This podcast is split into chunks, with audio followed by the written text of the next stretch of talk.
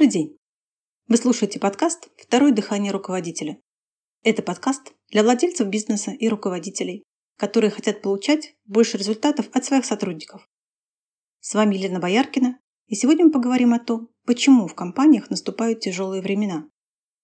Иногда руководителям или владельцам бизнеса кажется, что их компания совсем не такая, какой они хотели бы ее видеть. У них создается ощущение, что большая часть персонала работает неправильно, и что большая часть каких-либо действий в компании делается неоптимально, то есть не так, как должно быть. В итоге владелец бизнеса или руководитель начинает негативно относиться ко всему происходящему в компании и почти совсем не замечает того позитивного, что в ней есть. Следствием этой ситуации становится снижение активности руководителя или владельца бизнеса по отношению к своей компании. Появляется идея, что нужно просто удержать каким-то образом от разрушения то, что сейчас еще дышит. И об этом удержании руководитель думает больше и чаще, чем о будущем. О перспективах развития компании, в том числе о перспективах обучения, как своего собственного, так и сотрудников. О поиске новых способов продвижения или новых вариантов услуг или товаров. Внимание руководителя фиксируется на негативной ситуации, что становится причиной депрессии или просто снижает его активность. И это начинает нарастать, как снежный ком.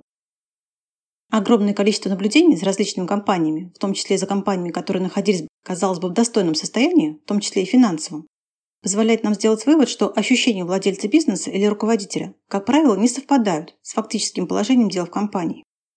Какой бы плачевной, депрессивной, расстраивающей, негативной ни казалась ситуация в компании, она всегда связана исключительно с определенным отношением владельца или руководителя к ней. Существуют действия руководителя или владельца бизнеса, которые приводят к тому, что руководитель начинает обращать все больше внимания на негатив. Эти действия сами по себе снижают активность сотрудников компании, а также, как следствие, снижают активность руководителя, его способность действовать.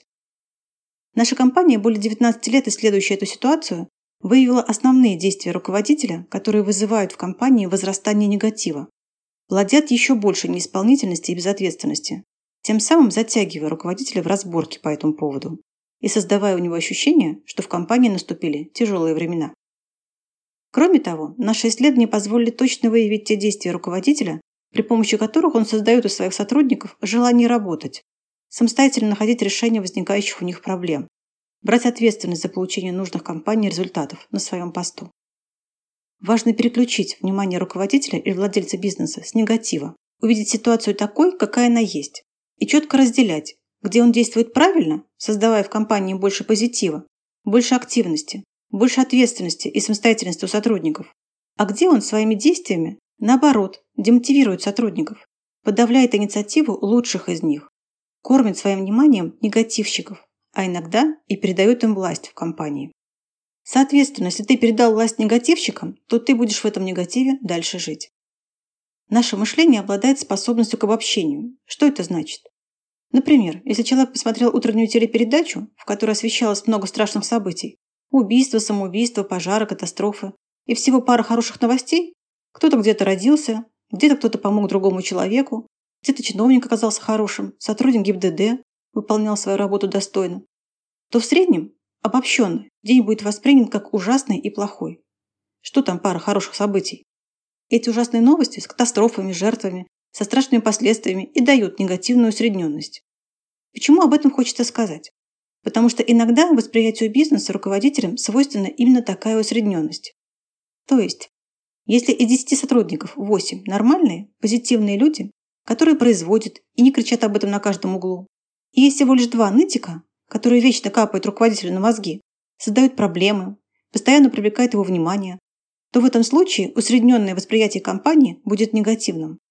Именно этот феномен, который изучался нами более 10 лет, и подавляет руководителя, потому что основной причиной любого подавления является обобщение.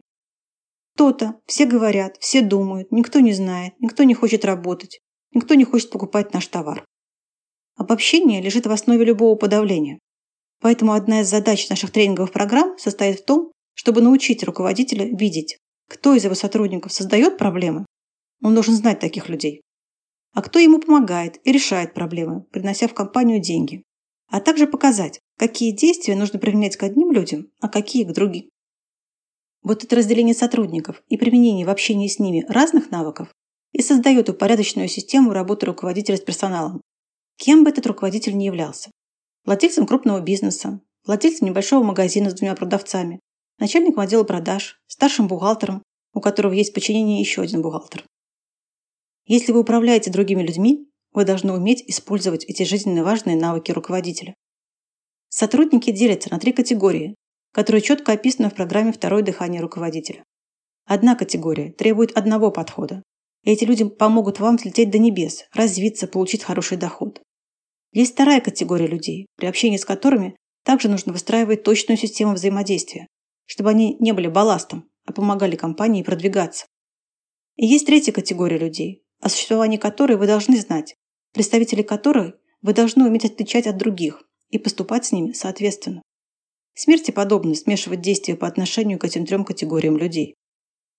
Помочь вам увидеть этих людей в компании, помочь вам разобраться в том, кто перед вами, а также помочь вам сделать так, чтобы вы поступали правильно с каждой из этих категорий людей, и является целью программы «Второе дыхание руководителя». Вы действительно перестаете смешивать компанию, начинаете воспринимать ее такой, какая она есть на самом деле, и поступать по отношению к каждому сотруднику должным образом.